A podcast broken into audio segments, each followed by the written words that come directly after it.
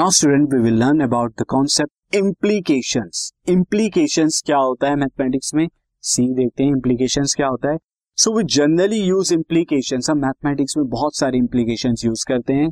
जैसे if and then if और then के ओनली इफ़ ओनली इफ़ या इफ़ एंड ओनली इस तरह के इम्प्लीकेशंस आप यूज़ करते हैं कि if two is prime if two is prime number and all prime are then two is यहाँ पर या हमने कहा कि भाई four is even number and even number divided by two then four is divided by two इस तरह से हम यूज़ करते हैं। या only if any number can even only if it is divisible by two इस तरह से, या इफ़ एंड ओनली इफ़ इस तरह की इंप्लीकेशन भी आप मैथमेटिक्स में यूज़ करते हैं।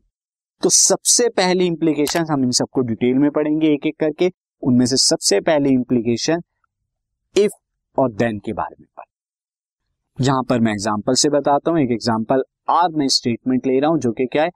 If you born in India if you born in India एक तो स्टेटमेंट ये है, यहाँ पर किसे यूज़ किया आपने?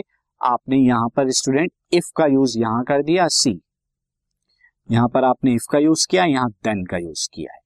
तो यहाँ कहा जा रहा है if you born in India then you are a citizen of India तो दो स्टेटमेंट है यहाँ पे, एक तो you are born in India आप इंडिया के अंदर बॉर्न होते हो तो ये हो गया पी और एक दूसरा क्या हो गया Q you are citizen in of India आप इंडिया के सिटीजन हो। इन दोनों को इफ़ और देन से मिलाकर आपने आर को बना दिया। तो ये कहता है कि अगर पी होता है तो आप क्या होगा? क्यू भी होगा। इफ़ पी देन क्यू अगर पी होगा तो क्यू बी होगा।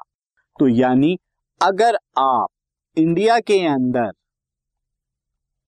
बॉर्न होते हैं देन आपके पास सिटीजनशिप होगी और सिटीजनशिप जनरली हम आधार कार्ड से या वोटर कार्ड से बताते हैं तो आपके पास सिटीजनशिप होगी। यानी कि इफ़ पी देन क्यू यानी अगर ये पी होता है, ये क्यू होता है तो पी अगर ट्रू है देन क्या होगा? क्यू भी ट्रू होगा। ये इंप्लाई होगा कि क्यू भी ट्रू होगा। ये बात होती है स्टूडेंट सी तो ये इफ़ एंड देन का हो गया। तो अब यहाँ पर हम और समझते हैं इसे। तो इफ़ पी देन क्यू इस तरह का अगर आपको स्टेटमेंट दिया है तो if P is true P अगर ट्रू होगा then Q must be true Q को मस्ट होना है ट्रू क्यू ज़रूर होगा ट्रू क्योंकि बात ये कही गई है कि इफ़ पी देन क्यू तो अगर इफ़ और देन से मिलाकर दो स्टेटमेंट को कंबाइन किया जाता है तो अगर इफ़ वाला स्टेटमेंट ट्रू है तो क्यू भी ट्रू होगा. लेकिन अगर इफ़ वाला स्टेटमेंट यानी कि यहाँ पर जो कि पी है, वो पी अगर फॉल्स होता है तो हम क्यू के बारे में, यानी देन वाले के बारे में कुछ नहीं कह सकते कि वो ट्रू होगा या फॉल्स होगा। कि ट्रू होगा या फॉल्स होगा, हम नहीं कह सकते स्टूडेंट सी। ये हमने देखा इफ़ एंड देन के साथ वाला सी इफ़ एंड देन के साथ में जो कॉन्सेप्ट है, ये हम देखेंगे।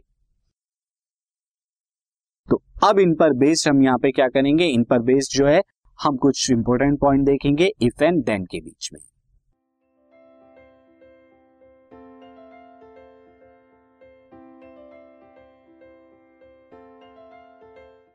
This podcast is brought you by Hubhopper शिक्षा अभियान अगर आपको ये पॉडकास्ट पसंद आया तो प्लीज़ लाइक शेयर और सब्सक्राइब करें और वीडियो क्लासेस के लिए शिक्षा अभियान के यूट्यूब चैनल पर जाएँ।